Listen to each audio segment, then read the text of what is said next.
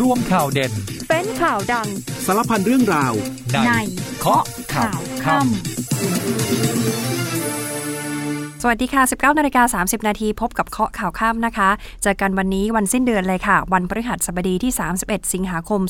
2566 วันนี้ติดตามข่าวสารกับดิฉันอัมพิกาชวนปรีชาค่ะ เจอกันเป็นประจำทุกวันนะคะ ทุ่มครึ่งถึง2ทุ่มโดยประมาณผ่านทางสถานีวิทยุในเครือกองทัพบก อีกหนึ่งช่องทางผ่านทางเพจ Facebook ของรายการเคาะข่าวค่ำพิมพ์ภาษาไทยติดกันเลยนะคะเคาะข่าวค่ำกดไลค์กดแชร์คอมเมนต์ทักทายได้เลย จบรายการแล้วยังสามารถรับฟังย้อนหลังได้ผ่านทางแพลตฟอร์มพอดแคสต์นิวส์เคาะข่าวค่ำได้อีกหนึ่งช่องทางด้วยค่ะ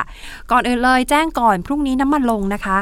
เบนซินโซฮอลลง 40 สตางค์ต่อลิตร ส่วนพรีเมียม 95 ดีเซลคงเดิมนะคะ มีผลพรุ่งนี้ตีห้าเพราะฉะนั้นวันนี้ใครที่กำลังจะขับรถกลับบ้าน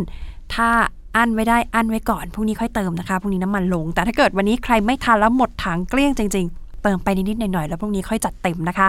ประเด็นวันนี้มีเรื่องของการเมืองมาฝากอีกแล้วนะคะ เพราะว่าอย่างวันนี้ 31 สิงหาคมเป็นวันสุดท้ายที่นายกเข้าทำเนียบแล้วนะคะ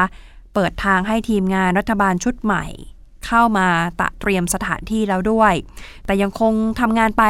จนกว่าชุดใหม่นี้จะมีการถวายสัตย์ปฏิญาณนะคะ ก็จะรักษาการไปก่อน ส่วนคุณเศรษฐานายกคนใหม่วันนี้มีการพูดถึงเรื่องของการตรวจสอบคุณสมบัติของคณะรัฐมนตรีค่ะ รวมทั้งยังมีการนำทีม เป็นทีมเศรษฐกิจของพรรคเพื่อไทยนะคะ ลงพื้นที่ไปลุยตลาดรัชดา ไปรับฟังปัญหาค่าครองชีพ แล้วก็พูดถึงเรื่องของราคาพลังงานก๊าซหุงต้มพูดด้วย บอกว่าเดี๋ยวขอดูตัวเลขอีกนิดนึง ซึ่งก็มีการคาดการว่าในการประชุมครมนัดแรก คงจะได้มีการหารือกัน ส่วนเรื่องของสภาล่ม ล่มครั้งแรกเลยค่ะ หลังจากได้รัฐบาลชุดใหม่ก็ล่มเลยในการประชุมสภาครั้งแรก แล้วก็มีการนับจำนวนสมาชิกสภาที่เข้าร่วมประชุมวันนี้ ตัวเลขน้อยอย่างน่าใจหาย 98 ท่านเท่านั้นเอง ยังไม่ถึงครึ่งหนึ่งขององค์ประชุมเลยนะคะ สุดท้ายก็ต้องปิดการประชุมไป ส่วนเรื่องความคืบหน้าเรื่องของการขอพระราชทานอภัยโทษคุณทักษิณมีความคืบหน้าแล้วนะคะ เมื่อหนังสือยื่นมาจนถึงรองนายกวิษณุแล้วด้วย เดี๋ยวกลับมาติดตามความคืบหน้าการช่วงนี้พักโฆษณากันครู่เดียวค่ะ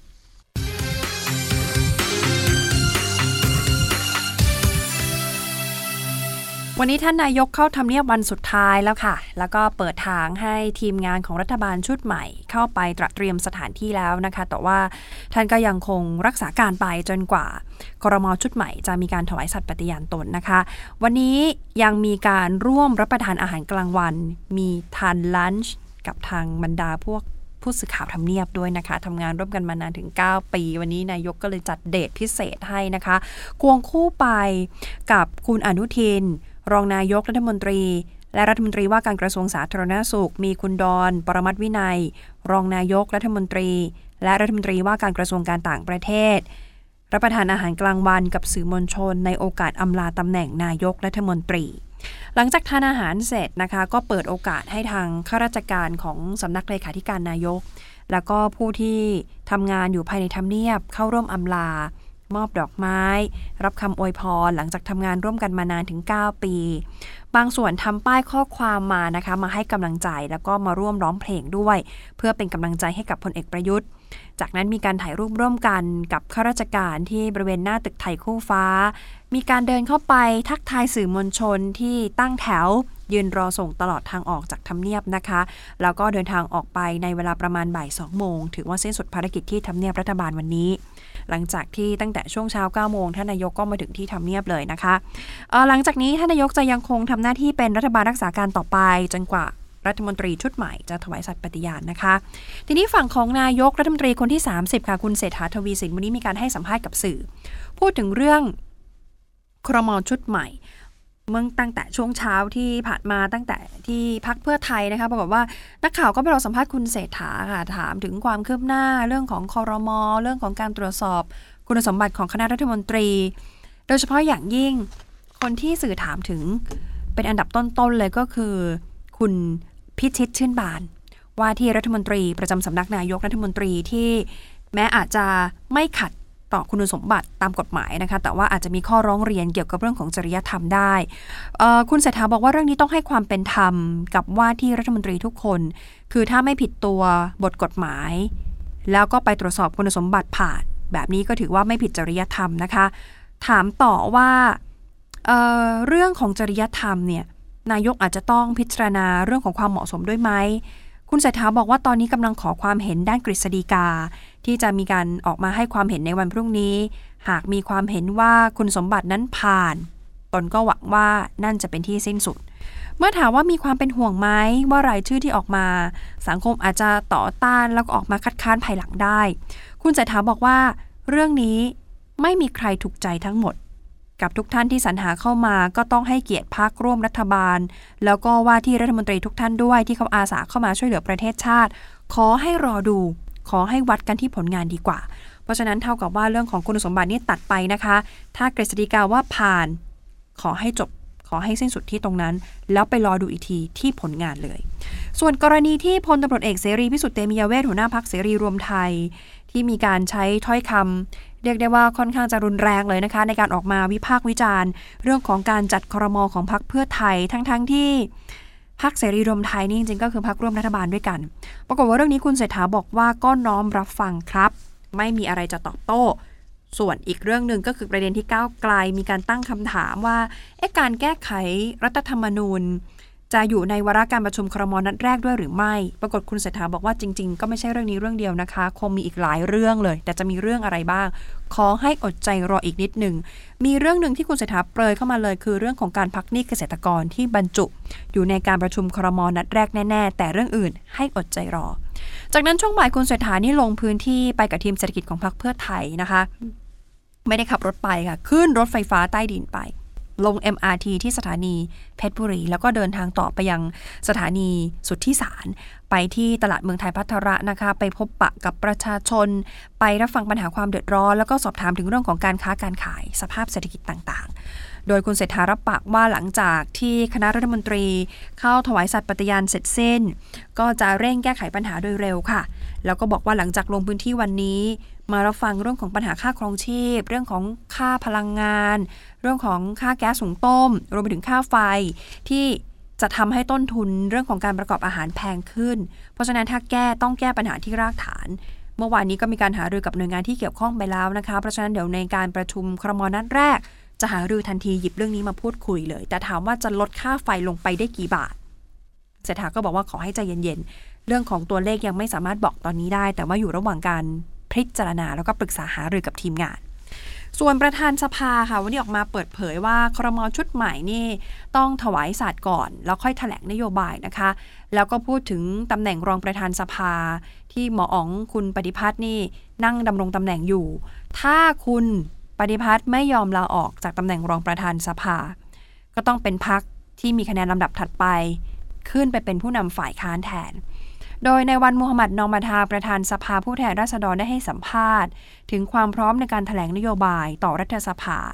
โดยบอกว่าวันและเวลาที่จะถแถลงก็เป็นเรื่องของรัฐบาลที่ต้องมาแจ้งนะคะว่าพร้อมเมื่อไหร่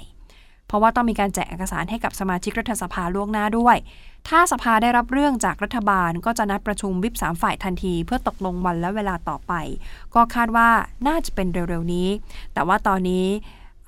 อาจารย์วันนอบอกว่ายังไม่ได้รับการประสานมาจากทางฝั่งของรัฐบาลนะคะ เพราะว่าเข้าใจว่าคงต้องรอ ให้คณะรัฐมนตรีเข้าถวายสัตย์ปฏิญาณตนให้เรียบร้อยก่อน จากนั้นจึงสามารถแจ้งกลับมาที่สภาว่าพร้อมเมื่อใด แต่ถามเรื่องของการจัดสรรโคต้าค่ะ โคต้าที่ว่านี่คือโคต้าของคณะกรรมาการนะคะ มีทั้งหมด 35 คณะเเรื่องนี้เนี่ยได้มอบหมายให้คุณพิเชษเชื้อเมืองพาน รองประธานสภาคนที่สองเป็นผู้รับผิดชอบนะคะ ก็ทางเจ้าหน้าที่กองกรรมธิการเขาจะเสนอไปยังคุณพิเชษว่าพักการเมืองใดได้สัดส่วนเป็นกรรมธิการกี่คน มีจำนวนของพักที่จะได้เป็นประธานกรรมธิการกี่คณะ สิ่งที่ต้องพูดคุยกันก็คือเมื่อได้สัดส่วนแล้วต้องตกลงกันว่าใครจะอยู่คณะกรรมธิการใด ก็คาดว่าใช้เวลาไม่นานค่ะ เมื่อได้ข้อสรุปเดี๋ยวจะ ยื่นเรื่องไปยังหัวหน้าพัก จะได้แจ้งต่อไปยังสมาชิกนะคะ ก่อนที่จะยื่นเรื่องกลับมาที่สภา ดังนั้นเดี๋ยวฝ่ายรัฐบาลกับฝ่ายค้านต้องตกลงกันให้ได้ก่อนว่าพักไหนจะได้ตำแหน่งประธานคณะใด เพราะว่าถ้าเกิดปล่อยให้โหวตกันเอง ภายในคณะกรรมาการด้วยกันเนี่ยก็อาจจะเกิดเหตุการณ์ที่พักที่มี จำนวนสสมากก็จะได้เป็นประธานกรรมธิการไป อาจารย์วันนอบอกแบบนี้ต้องตกลงกันก่อนว่าฝ่ายค้านกับฝ่ายรัฐบาลจะได้กันกี่คณะ และใครจะเป็นประธานคณะไหนบ้าง ส่วนตำแหน่งผู้นำฝ่ายค้านในสภาที่ตอนนี้มีปัญหาอยู่นะคะ อาจารย์วันนอก็บอกว่าหลังจากที่ได้รัฐบาลเป็นที่เรียบร้อยแล้ว เดี๋ยวสภาเขาจะทาบทาม ไปยังสสไปยังพักที่มีสสเป็นฝ่ายค้าน ถ้าไม่ได้ร่วมรัฐบาล ไม่มีตำแหน่งประธาน และไม่ได้เป็นรองประธานสภา ว่ามีพักใดประสงค์จะเป็นผู้นำฝ่ายค้านบ้าง จากนั้นก็จะนำเรื่องกราบบังคมทูลเกล้าแต่งตั้งต่อไป ทีนี้ถ้าเกิดคุณปฏิพัฒน์สันติพาดารองประธานสภาคนที่หนึ่งคุณปฏิพัฒน์หมออองนี่มาจากพักเก้าไกล ถ้าเกิดไม่ลาออกจากตำแหน่ง แบบนี้ก้าวไกลนี้เป็นผู้นำฝ่ายค้านไม่ได้นะคะ เพราะฉะนั้นก็ต้องเป็นหน้าที่ของพักลำดับถัดไปเลื่อนขึ้นมา แต่ถ้าพักนั้นยังไม่เรียบร้อย ต้องรออีกค่ะ รอไปก่อนเพราะว่าตำแหน่งผู้นำฝ่ายค้านนี่จำเป็นนะคะ จำเป็นต้องมีด้วยค่ะ เพื่อดำเนินภารกิจ ถ้าไม่เช่นนั้นก็จะขาดสัดส่วนในการพิจารณาเรื่องต่างๆ ไป ทีนี้เรื่องของการลาออก เมื่อวานนี้หลายคนก็ตกอกตกใจกับการลาออกของสองท่าน ก็คือคุณหมอชนน่าน อันนี้ลาออกจากหัวหน้าพักแล้วก็ไปรับตำแหน่งว่าที่รัฐมนตรี อีกท่านหนึ่งก็คือพลเอกประวิทย์คนนี้ลาออกจากสสดำรงไว้แต่ตำแหน่งเออขออภัยค่ะ อีกท่านหนึ่งคือ พลตำรวจเอกเสรีพิสุทธิ์เตมียเวทคนนี้เราออกจากสสดำรงไว้ซึ่งตำแหน่งหัวหน้าพัก ส่วนอีกคนหนึ่งที่วันนี้หลายคนตกอกตกใจเพราะเป็นกระแสข่าวที่พูดไปเมื่อสักครู่นี้ก็ยังช็อกๆอยู่เหมือนกันว่า กระแสข่าวนี้มาวันนี้คือร้อนแรงมากคือพลเอกประวิทย์ที่บอกว่าจะลาออกจากสสแล้วคงไว้ซึ่งตำแหน่งหัวหน้าพักอย่างเดียว ก็วันนี้ก็มีกระแสข่าวนะคะ ออกมา บอกว่าส่วนตัวจะขอทำหน้าที่หัวหน้าพักอย่างเดียว แล้วก็ขอให้ทุกคนโชคดี นี่แหละคนก็ตกอกตกใจ แล้วก็ยังมีการอำลาตำแหน่ง อย่างรัฐมนตรีว่าการกระทรวงศึกษาธิการ นางสาวตรีนุชเทียนทอง แล้วก็มีคุณหญิงกัลยาโสพลพาณิชย์รัฐมนตรีช่วยว่าการกระทรวงศึกษาธิการที่เข้าสักการะสิ่งศักดิ์สิทธิ์ที่กระทรวงก่อนที่จะประกาศอำลาตำแหน่ง แล้วก็อำลาข้าราชการในกระทรวงนะคะ แล้วก็ฝาก ว่าที่รัฐมนตรีว่าการกระทรวงการศึกษาธิการคนใหม่ให้ช่วยสารต่อพัฒนาเรื่องของคุณภาพการศึกษาของไทย แล้วก็จัดการเรื่องของบุคลากรทางการศึกษาให้มีศักยภาพอย่างต่อเนื่องด้วยนะคะ เอาละค่ะเดี๋ยวเราจะพักฟังภารกิจทหารกันครู่เดียวแล้วช่วงหน้ากลับมาติดตามเรื่องของการประชุมสภา ประชุมครั้งแรกก็ล่มซะแล้วค่ะ เดี๋ยวช่วงหน้ามาติดตามค่ะ กองทัพบกให้การดูแลกำลังพลและครอบครัว เพื่อให้มีคุณภาพชีวิตที่ดีขึ้น พร้อมทั้งร่วมสนับสนุนทุกภารกิจเพื่อช่วยดูแลประชาชน เริ่มกันที่กองพันรบพิเศษที่ 1 กรมรบพิเศษที่ 1 เข้าทำการซ่อมแซมหลังคาบ้าน ตามโครงการปรับปรุงซ่อมแซมบ้านพักอาศัย ทหารกองประจำการ ให้กับพลทหารวัฒนยูพวงทอง ทหารกองประจำการของหน่วย ผลัดที่1ทับ2566 ซึ่งมีสภาพสุดโทรมให้ดีขึ้น เพื่อให้ครอบครัวได้มีคุณภาพชีวิตที่ดีณบ้านเลขที่ 316 บ้านวุงตาลตำบลธรรมามูลอำเภอเมืองจังหวัดชัยนาท ซึ่งเป็นหนึ่งในภารกิจเพื่อช่วยเหลือและดูแลกำลังพลของกองทัพ กองพลทหารม้าที่ 2 รักษาพระองค์นำกำลังพลจิตอาสา ร่วมจัดกิจกรรมจิตอาสาพระราชทานเราทำความดีด้วยหัวใจทำความสะอาดคลองอินทนิน ช่วงระหว่างคลองคางถึงคลองพระขนง เขตคลองเตยระยะทาง 642 เมตร เพื่อร่วมอนุรักษ์ฟื้นฟูสิ่งแวดล้อม กองพันทหารปืนใหญ่ที่ 23 กรมทหารปืนใหญ่ที่ 6 ออกแจกจ่ายน้ำเพื่อใช้ในการอุปโภคบริโภคให้กับประชาชน ที่ประสบปัญหาภัยแล้งณบ้านหนองปรูตำบลหนองจบกอำเภอเมืองจังหวัดนครราชสีมา เพื่อช่วยบรรเทาความเดือดร้อนเบื้องต้นกองกำลังผาเมืองพร้อมกับผู้นำชุมชนและประชาชนในพื้นที่ ร่วมกิจกรรมสร้างฝายชะลอนน้ำบ้านม่วงเจ็ดต้นตำบลม่วงเจ็ดต้นอำเภอบ้านโคกจังหวัดอุตรดิตถ์เพื่อเป็นการอนุรักษ์ทรัพยากรธรรมชาติป่าไม้และต้นน้ำซึ่งนอกจากจะช่วยชะลอนน้ำแล้ว ยังสร้างความชุ่มชื้นให้กับพื้นดินด้วย และหน่วยเฉพาะกิจกรมทหารพรานที่ 35 เข้าสนับสนุนเจ้าหน้าที่ในการนำส่งผู้บาดเจ็บ จากอุบัติเหตุรถชน ไปรักษาตัวที่โรงพยาบาลแม่ระมาดและยังร่วมอำนวยความสะดวกด้านการจราจร ป้องกันการเกิดอุบัติเหตุซ้ำซ้อนในพื้นที่ เบื้องต้นมีผู้ได้รับบาดเจ็บ 12 คนและเสียชีวิต 1 คน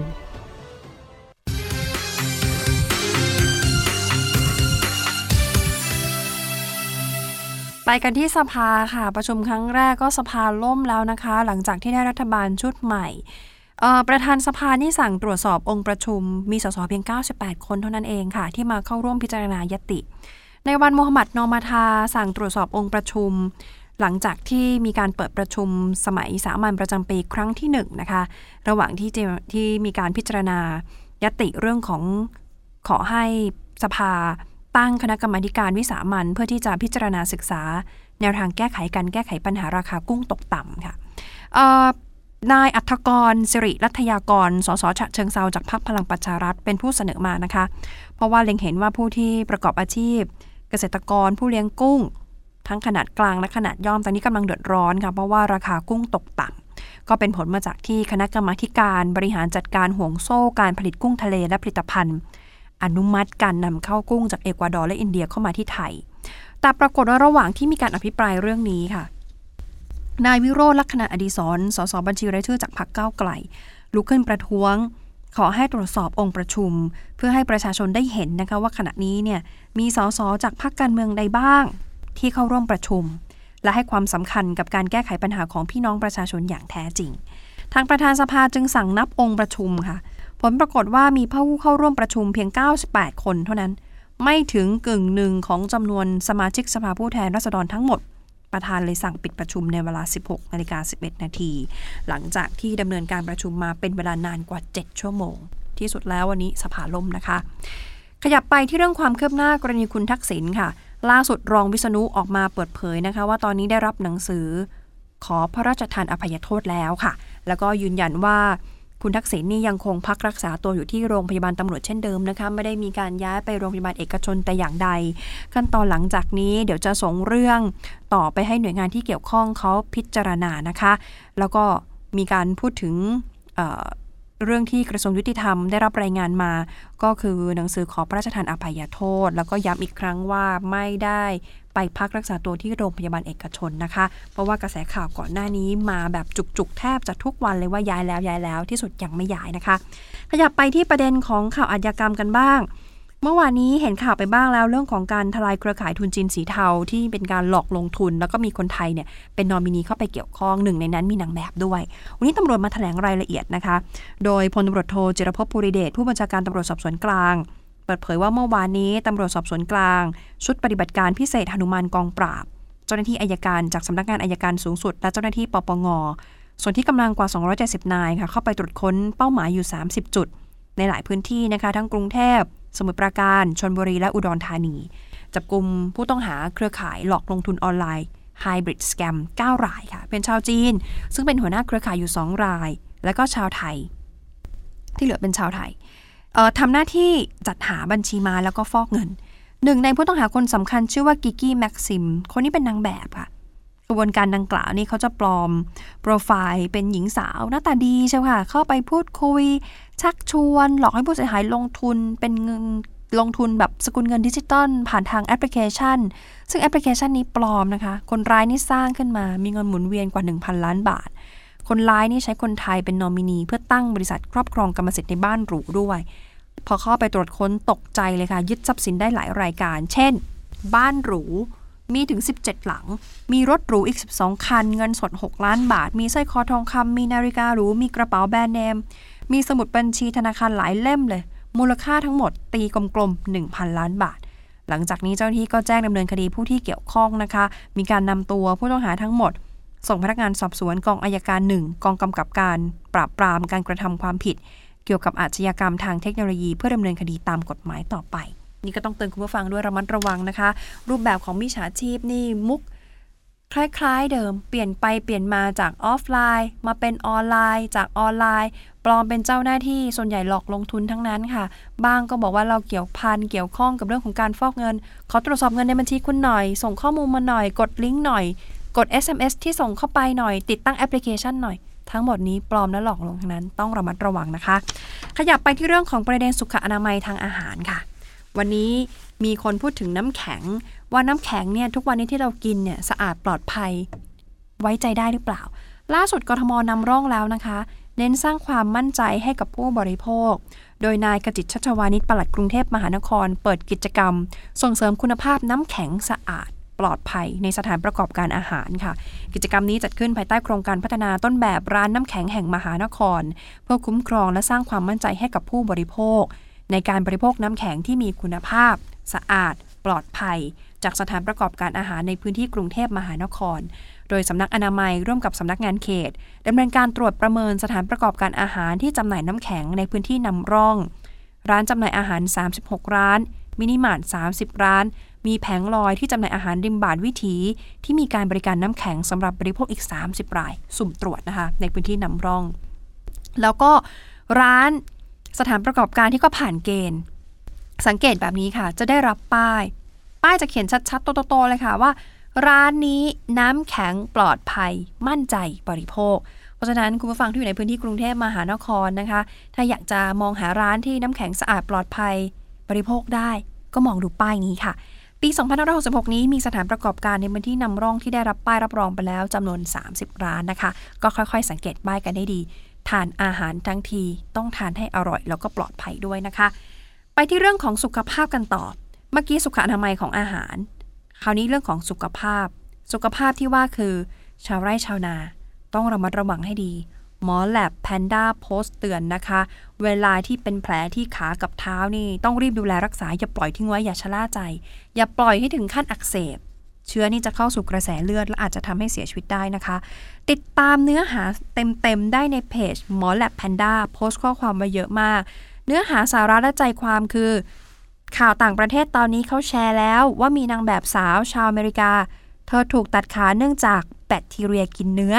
โดยบอกว่าโรคเนื้อเน่าบ้านเราก็มีนะครับ ไม่ใช่แค่ที่ต่างประเทศ ส่วนใหญ่จะเกิดที่บริเวณขาและเท้าค่ะ อย่างชาวไร่ชาวนานี่ต้องระมัดระวัง เพราะว่าจำเป็นต้องเดินลุยนาข้าวลุยพงหญ้าเข้าไป อาจจะมีแผลใบไม้บาด หญ้าบาดเนี่ย เปลือกหอยบาด กิ่งไม้ต่ำต้องระมัดระวัง แผลเล็กๆ น้อยๆนี่ละเลยไม่ได้นะคะ ประมาทไม่ได้ ถ้าไม่ได้สนใจทำความสะอาด บางคนก็ไปหาสมุนไพร เอามาพอกแผลเองบ้าง ไม่ทำตามวิธีการปฐมพยาบาลในเบื้องต้น บางก็ย่ำโคลนต่อ เชื้อโรคนี่มันก็เลยเข้าไปในแผลได้ทำให้เกิดการอักเสบพออักเสบผิวหนังก็จะออกคล้ำๆหน่อยลุกลามได้นะคะ หรือบางทีเชื้ออาจจะเข้าสู่กระแสเลือด ตายก็มี เพราะฉะนั้นเตือนกันไว้ เป็นแผลนี้เล็ก ๆ น้อยๆที่บริเวณขาที่บริเวณเท้า อย่าชะล่าใจ รีบทำความสะอาด รีบดูแลรักษานะคะ ส่วนเมื่อคืนนี้ คุณผู้ฟังรายการเราท่านไหนได้มีโอกาสสังเกตดวงจันทร์บ้างคะใครโรแมนติกไปชมจันทร์บ้าง เมื่อคืนนี้มีปรากฏการณ์ที่เรียกว่าซูเปอร์บลูมูนนะคะสวยสมใจทีเดียว ใครที่ชอบชมพระจันทร์ ใครที่มีรมโรแมนติกหน่อย ถ้าเห็นก็ต้องพูดเป็นเสียงเดียวกันว่าสวยมากสวยจริง ๆ มีบรรยากาศ ที่ไม่ใช่แค่ที่ประเทศไทยนะคะ ทั่วโลกเขาก็ชื่นชมกับปรากฏการณ์นี้เหมือนกัน ถ้าอย่างบ้านเราเนี่ยถ้าเชียงใหม่ต้องบอกเลยว่าไม่ผิดหวังได้ยนโฉม ใช้คำว่ายนโฉมซูเปอร์บลูมูนอย่างเต็มที่นะคะ โดยเฉพาะที่อุทยานดาราศาสตร์สิรินธรแม้ว่าตอนแรกช่วงเย็นๆเนี่ยออฝนตกพอฝนตกก็เลยมองไม่ค่อยเห็น แต่พอทุ่มหนึ่งค่ะ โอ้โห ฟ้านี่ใสปิง ปรากฏว่าเห็นดวงจันทร์โผล่พ้นก้อนเมฆออกมาชัดเลย ก็สร้างความตื่นตาตื่นใจเป็นอย่างมากนะคะ ซึ่งทางอุทยานดาราศาสตร์สิรินธรอำเภอแม่ริม จังหวัดเชียงใหม่ ที่สถาบันวิจัยดาราศาสตร์แห่งชาติหรือสดร.เขาก็นำกล้องโทรทรรศน์เอามา 6 ตัว ติดตั้งไว้ให้ได้รับชมปรากฏการณ์นี้อย่างใกล้ชิดสำหรับปรากฏการณ์ซูเปอร์บลูมูนที่เกิดขึ้นเมื่อคืนที่ผ่านมา เป็นการเกิด 2 ปรากฏการณ์ในคราวเดียว คือปรากฏการณ์ซูเปอร์ฟูลมูน ซูเปอร์ฟูลมูนนี่คือดวงจันทร์เต็มดวง ใกล้โลกที่สุดในรอบปีนะคะ ก็จะเห็นดวงจันทร์นี่ใหญ่กว่าเดิมประมาณ 7%สว่างขึ้นกว่าเดิมประมาณ 15%อีกปรากฏการณ์หนึ่งเรียกว่าบลูมูนค่ะ หรือดวงจันทร์เต็มดวง 2 ครั้งในเดือนเดียวกัน อย่าเข้าใจผิดคิดว่าเป็นดวงจันทร์สีน้ำเงินนะคะ หรือสีฟ้าไม่ใช่นะคะบลูมูนคือเต็มดวง 2 ครั้งในเดือนเดียวกัน แต่เป็นปรากฏการณ์ทางธรรมชาติที่หายากค่ะ ไม่ได้เกิดขึ้นบ่อยนัก บลูมูนที่เกิดขึ้นครั้งนี้นับเป็นบลูมูนในรอบ 3 ปี เพราะว่าครั้งล่าสุดเกิดขึ้นปี 63 วันที่ 31ตุลาคม ปี 2563 พลาดจากครั้งนี้ไปคงต้องรออีกหลายปีเลยนะคะ กว่าจะเกิดขึ้นอีกครั้งหนึ่ง ใครที่ชมความสวยงามทันก็ดีใจด้วยนะคะ ส่วนต่างประเทศก็มีหลายที่เลยค่ะ ญี่ปุ่นเขาก็รวมตัวกันดูดาวบน ดาดฟ้าของตึกรปปงงิฮิลส์โมริ ที่ฮานอยของเวียดนามเขาก็ไปชมริมทะเลสาบ ส่วนที่กรีซก็ไปชมที่ด้านหลังวิหารโพไซดอนที่กรุงเอเธนนะคะเขาก็บอกว่าเห็นดวงจันทร์ซูเปอร์บลูมูนสวยงามเลยค่ะเมื่อคืนนี้ อัปเดตความคืบหน้ากันหน่อยนะคะ เรื่องของผู้นำกองกำลังทหารรับจ้างวากเนอร์ เพราะว่าเป็นครั้งแรกที่ทางการรัสเซียออกมายอมรับ ว่าผู้นำวากเนอร์นี่อาจจะถูกลอบสังหาร แล้วก็ระบุด้วยนะคะบอกเครื่องบินที่เขาโดยสารมานั้น อาจจะถูกยิงตกโดยเจตนาด้วยนะคะเอาละค่ะหมดเวลาของรายการข้อข่าวค่ำแล้วนะคะ ขอบพระคุณสำหรับเรียนตามรับฟังนะคะวันนี้ลาไปก่อนค่ะ สวัสดีค่ะ โลกข่าวทั้งวันให้คุณรู้ข่าวไม่ตกประเด็น ช่วงเคาะข่าวค่ำกับพิธีกรคนข่าว พบกันทุกวันจันทร์ถึงวันอาทิตย์ไม่ควรพลาด เพราะคุณจะไม่ตกข่าวที่คิดแล้วเคาะ ทุกวันส่งตรงถึงคุณ ตั้งแต่เวลา 19นาฬิกา30นาทีถึง 20นาฬิกาโดยประมาณ ทางสถานีวิทยุในเครือกองทัพบบก